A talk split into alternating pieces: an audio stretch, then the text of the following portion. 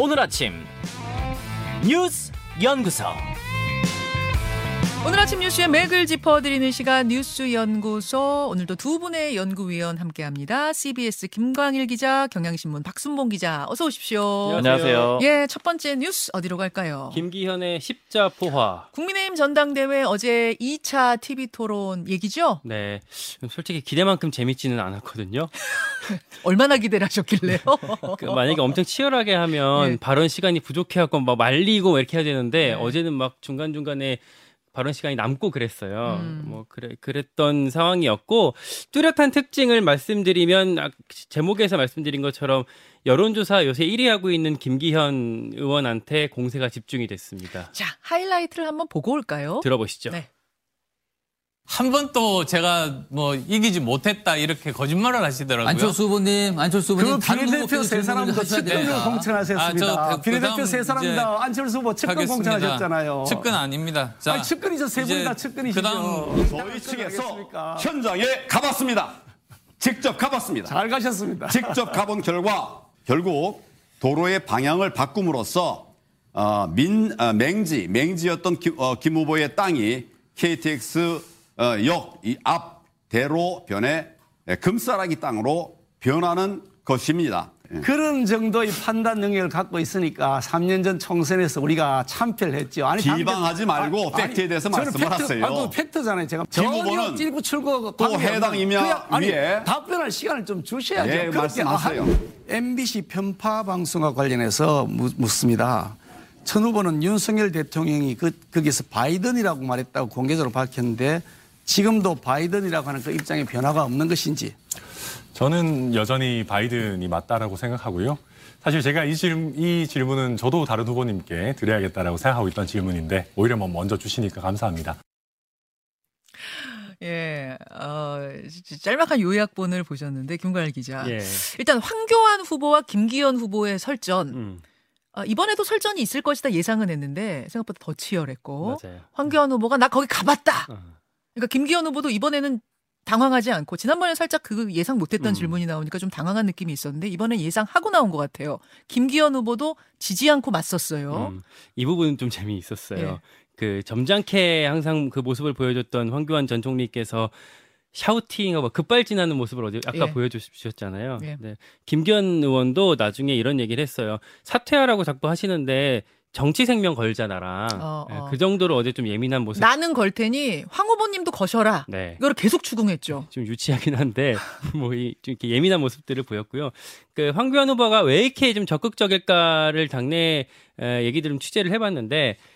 장사가 된다라는 얘기를 하더라고요. 그게 무슨 말일까요? 그러니까 지금 존재감을 과시할 수 있는 기회가 왔다 보니까 그 어떤 지지층이 겹치는 김기현 후보 쪽으로 그렇게 그 공격하면서 존재감을 과시한 것 같고, 두 번째로 몸집을 이렇게 불려서 막판에 단일화를 요구할 수 있다. 뭐 그런 가능성들 당내에서 역시 같이 보고 있는데. 김기현 후보한테요? 예. 아니 이렇게 싸우고도 단일화가 돼요? 그러니까 그걸 노린다 이거죠. 그리고 최근에 황교안 후보가 부정선거 얘기를 거의 안 하고 있잖아요. 그것도 나중에 그런 그 같은 포석을 그리고 있는 맥락에서 해석할 수 있다 이런 얘기들을 하더라고요. 하기는 뭐 설전 버릴 때는 설전 버리는 거고 단일화할 때 보면 단일화 되더라고요. 그렇죠. 대선 때나 뭐 이런 때 보면. 그런데 그 김기현 캠프에 그게 실제로 가능하겠냐를 물어봤더니 그런 얘기를 해요. 그 숫자를 우리가 알고 있다.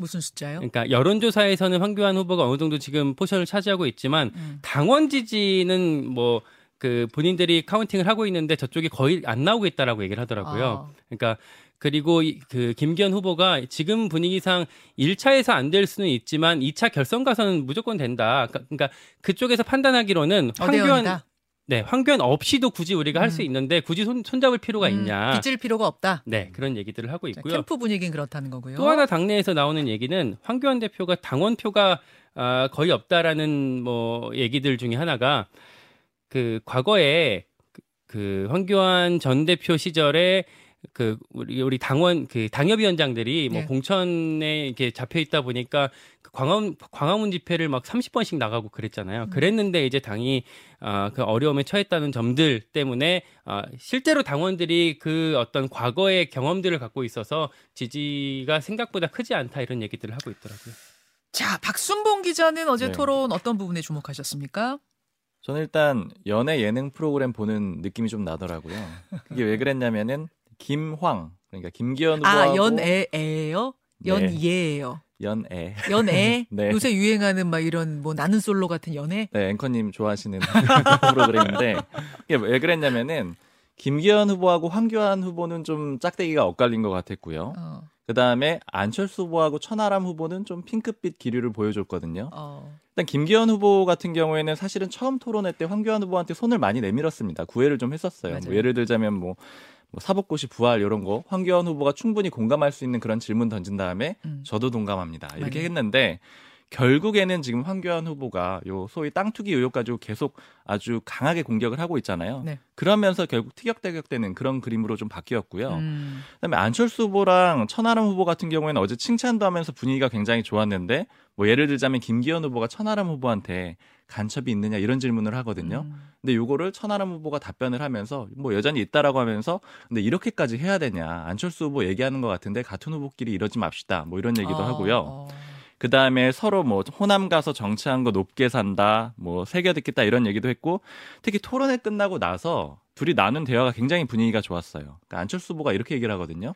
우리 이제 한 팀이죠 하고 이제 하하하 웃으니까 천하람 후보가 선의의 경쟁도 하시죠 이렇게 얘기를 했고 또 순천 험지 가서 고생하는 거 잘 보고 있다 뭐 제3당 어려운 길 존경한다 이런 얘기를 주고받았거든요. 아, 토론회 끝나고 나서요? 맞아요. 끝나고 나오면서 그래서 이제 안철수 캠프에서 하는 얘기가 토론회 통해서 좀 많이 가까워진 것 같다 이렇게 얘기를 하고 제가 이전에도 혹시 토론회 끝나고 이렇게 얘기한 적이 있었냐 그랬더니 처음이라고 하더라고요. 네. 좀 기류가 강화가 됐는데 그러니까 결국에는 좀 분석을 해보자면은 표가 이동할 수 있는 후보들끼리 약간 그림을 같이 그려보려고 하는 게 있다라는 거죠.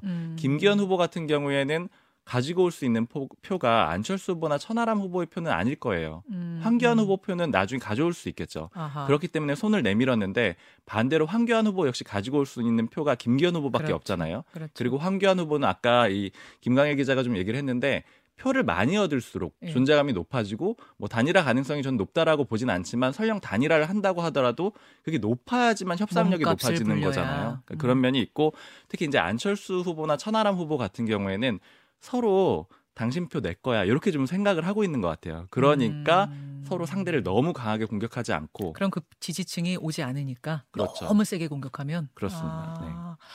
잠시 후에 천하람 후보가 출연합니다. 지난 1차 토론 후에는 안철수 후보 만났고 오늘 2차 토론 후에는 천하람 후보를 초대해서 좀 만날 생각인데 제가 그 질문 할게요. 그 질문도 한번 해보겠습니다. 그리고 황교안 후보에 대해서 국민의힘 사람들이랑 얘기를 해보면 정말 좀 재발견했다. 신스틸러 같다. 이런 얘기들 많이 하고 있는데 일단 첫 번째로 좀 제일 많이 들었던 얘기가 아 황교안 후보가 원래 말 잘했었다. 그러니까 옛날에 총리 때 생각난다. 근데 총리 시절에는 좀 답변을 대정부 질문이나 이런 데서 잘했었잖아요. 그러니까 그때 생각이 좀 난다. 그리고 뭐 딕션부터 좀 굉장히 좋다. 그리고 공안 검사였던 거 좀 알겠다. 이런 식의 평가들이 좀 나오고 있는데 그러니까 결국에는 황교안 후보가 눈치 안 보고 때리는 그런 전략을 쓰고 있잖아요. 그렇죠. 그러니까 그러다 보니까 좀 주목을 받는 그런 현상이 있고요. 그리고 뭐 일반적인 전략인데 김기현 후보한테 공격이 집중돼 1위 때리기 전략이 꽤 뚜렷한데 어제 같은 경우에는 좀 명확하게 보였던 게 이 청문토론이라는 코너가 있었는데 추가로 1분을 쓸 수가 있었거든요. 네. 근데 그 1분을 황교안 후보는 안 썼고 나머지 안철수 후보랑 천하람 후보는 다 김기현 후보에게 썼습니다. 예. 그런 특징들이 있었습니다. 오늘 뭐 인터뷰도 있고 돌쇠 토론도 있으니까 거기서 요 얘기는 좀 더 해보도록 하고 김광일 기자 두 번째 이슈로 가죠. 정의당의 50억 특검법. 정의당이 일명 50억 클럽 뇌물 의혹 사건 관련 특검법 발의했습니다. 네, 이게 공동 발의, 그러니까 발의를 하려면 의원 10명을 모아야 되는데 그게 안 될 것 같아서 좀 난항이다 이런 소문이 있었거든요. 근데 정의당 의원 6명, 여기에 그 민주당 비주류 소심파 이렇게 평가가 되고 있는 김종민, 뭐 이상민, 박용진 이런 의원들이 도장을 찍어줘서 일단 발의까지는 성공을 했습니다.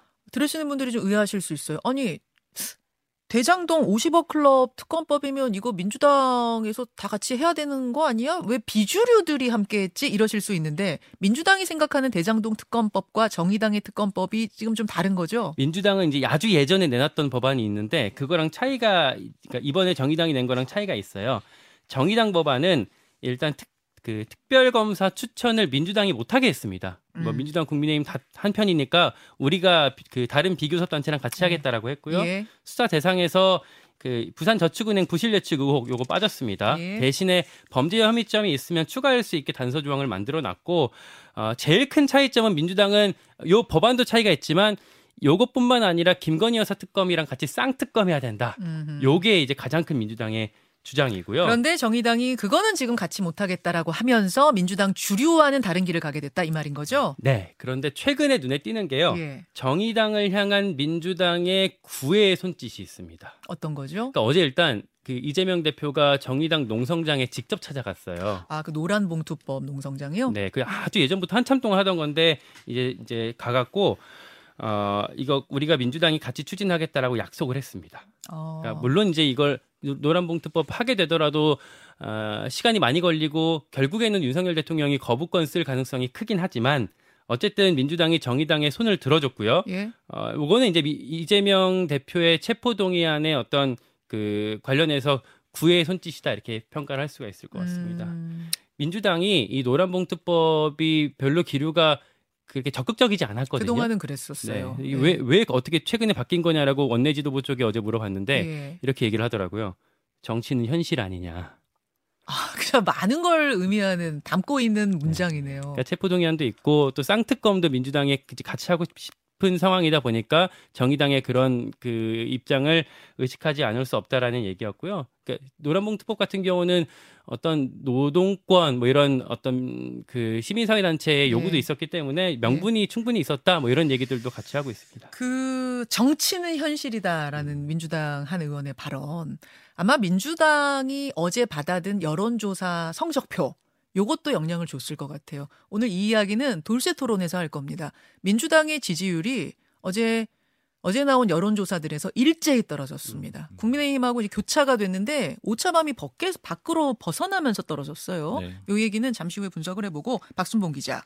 방금 김광일 기자가 이제 민주당에서는 노란봉투법 가지고 좀 일종의 회유를 시도하는 것 같다 이렇게 이제 분석을 해주셨는데 네. 어제 정의당 쪽 사람한테 얘기를 물어보니까는 좀 분위기가 달라요. 그러니까 어떤 분위기냐면은 네. 정의당은 더 이상 민주당과 뭔가를 거래하지 않을 거고 받을 것도 없다. 노란봉투법이든 그리고 앞으로 뭐 선거제 개편 얘기들이 좀 나오잖아요. 예. 이런 것들도 기대하고 있지 않다. 자, 여기서 질문. 사실은 이제 선거제 개편해야 되는데 정의당이 민주당하고 그거를 좀 딜하려고 이 쌍특검 이것도 만지작거리고 있는 거 아니냐? 막 이런 얘기들이 사실 여의도 정가엔 돌잖아요. 네. 그거 아니란 얘기예요? 맞아요. 그러니까 물론 뭐 실제 속내까지 알 수는 없는데 어쨌든 표현을 그렇게 하고 있는데 이렇게 하면서 하는 얘기가 뭐냐면은 예.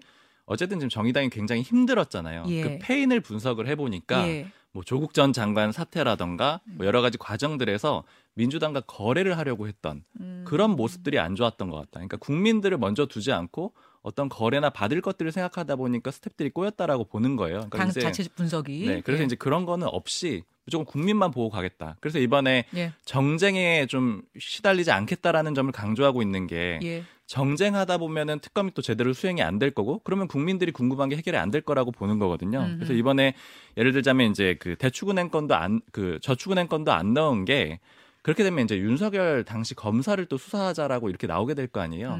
그렇게 되면 또 정쟁으로 흘러가게 될 거다. 그리고 또 두 번째로 김건희 특검도 같이 올려버리면은 그럼 또 정쟁이 될 거다. 그러니까 차라리 이걸 먼저 하고 그 다음에 하자 이렇게 좀 주장을 하고 있습니다. 말하자면 정의당의 생존법 이야기를 하신 거예요. 네, 자신의 맞습니다. 노선, 네. 우리의 노선을 가겠다. 이제 단호한 입장을 보였단 말씀. 민주당도 그걸 사실 알고 있기 때문에 정의당이 좀 그렇게 시간을 가질 수 있도록 그러니까 김건희 여사 특검 같은 경우에는 시간을 가질 수 있도록 좀 기다려주자 이런 분위기가 내부에 많이 있습니다. 그래요.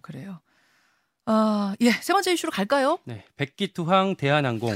대한항공이 마일리지를 개편하겠다라고 해서 뭐 엄청나게 술렁술렁 했는데 결국은 없던 일이 되는 겁니까? 네, 백기투항한 셈이 됐습니다. 이 개편안이라는 게 그거였어요. 그러니까 장거리 노선에서 더 많은 마일리지를 쓰게 하고 단거리 노선에서 더 적은 마일리지를 쓰게 하는 개편을 하겠다라는 입장이었는데, 근데 우리 보통은 단거리는 그냥 저가 항공사 타고 저가 타고 장거리 할 때 마일리지를 많이 쓰잖아요. 그렇죠. 그러다 보니까 여론의 불만이 많이 터져 나왔어요. 그러니까 이런 식이라면서요. 옛날에는 동남아권 이러면 같은 마일리지 썼는데 개편안에 따르면 발리 가는 사람하고 뭐 필리핀 가는 사람하고 거리를 정확하게 계산해서 다 나누는 식으로 그렇게 되면은 예전보다 손해보는 소비자 입장에서 손해보게 되는 거라면서요. 그 반발이 막 터져나왔고 원희룡 국토부 장관 특히 그 여권에서 이거 이렇게 하면 안 되는 거 아니냐라고 불만을 비판을 많이 쏟아냈어요. 그러자 어제 대한항공에서 전반적인 대책을 신중히 검토하고 있습니다라고 살짝 꼬리를 내렸고요. 예. 대한항공 내부에서는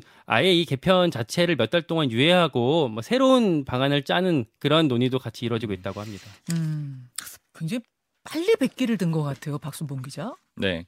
일단 원희룡 장관 쪽에 어제 좀 물어봤거든요. 예. 그러니까 이게 어떤 뭐 배경이나 뭐 이런 게 있느냐 물어봤더니 제가 받은 느낌은 굉장히 서늘거예요. 그러니까 원희룡 장관이 그 주무부처 장관은 맞는데 항공을 담당하는 장관은 맞는데 네.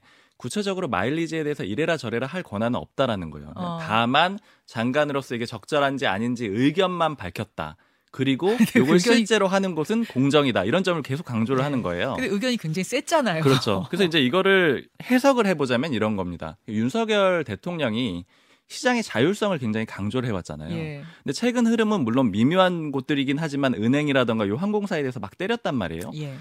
약간 이 기조랑 안 맞는다라고 판단을 한 것 같습니다. 그러니까 어느 정도 개입을 하는 것처럼 보이는 걸 좀 선을 긋는 그런 모습으로 좀 해석이 되더라고요. 원희룡 장관이 뭐라 그랬었냐면은 코로나 때 지원금이랑 국채 금융 덕에 살아놓고 이제 와서 감사 프로모션은 못할 망정 자세가 틀려 먹었다. 이렇게 대한항공을 향해서 이야기하고 나서 바로 대한항공이 베끼든 거거든요. 이제 거기에 대해 질문이 들어가자 네. 뭐 압력 가한 건 아니다 이제 이렇게 됩니다. 의견을 제시했을 뿐이지 그러니까 굳이 따지자면 말을 했을 뿐이지 손은 안 댄 거다 이런 정도로 이해를 하시면 될 것 같아요. 그러다 보니까 최근에 이제 원희룡 장관이 언론에 많이 떴어요. 예. 그 방송에도 보니까 그래서 뭐 좌동훈 우희룡이냐 이렇게 그 윤석열 정부의 어떤 장관으로서 대표적인 어떤 이미지 메이킹을 하는 게 아니냐 이런 그 해석도 많이 나오던데. 관련해서 여권 관계자가 사석에서 이런 얘기를 하더라고요. 박순봉 기자도 같이 들었던 얘기인데 예. 그 원희룡 장관은 한동훈과는 좀 다르다. 이제 한동훈 장관 같은 경우는 굳이 윤석열 대통령한테 뭘 물어보고 하지 않아도 될 만큼 그 어떤 교감이 충분히 되고 있는 사람인데 그 원희룡 장관 같은 경우는 이번 이슈 같은 경우도 본인이 먼저 나갔다기보다는 윤석열 대통령이 뭐 금융, 통신 뭐 이런 거 과점 문제를 지적한 다음에 대한항공 문제를 갖고 돌격을 했거든요. 예. 그러다 보니까 어떤 실세의 우위를 따졌을 때 한동훈 장관만큼은 아니지 않느냐 뭐 이런 얘기까지 같이 하더라고요. 예, 그런 뒷이야기까지 전해주셨어요. 두 분 수고하셨습니다. 고맙습니다. 감사합니다.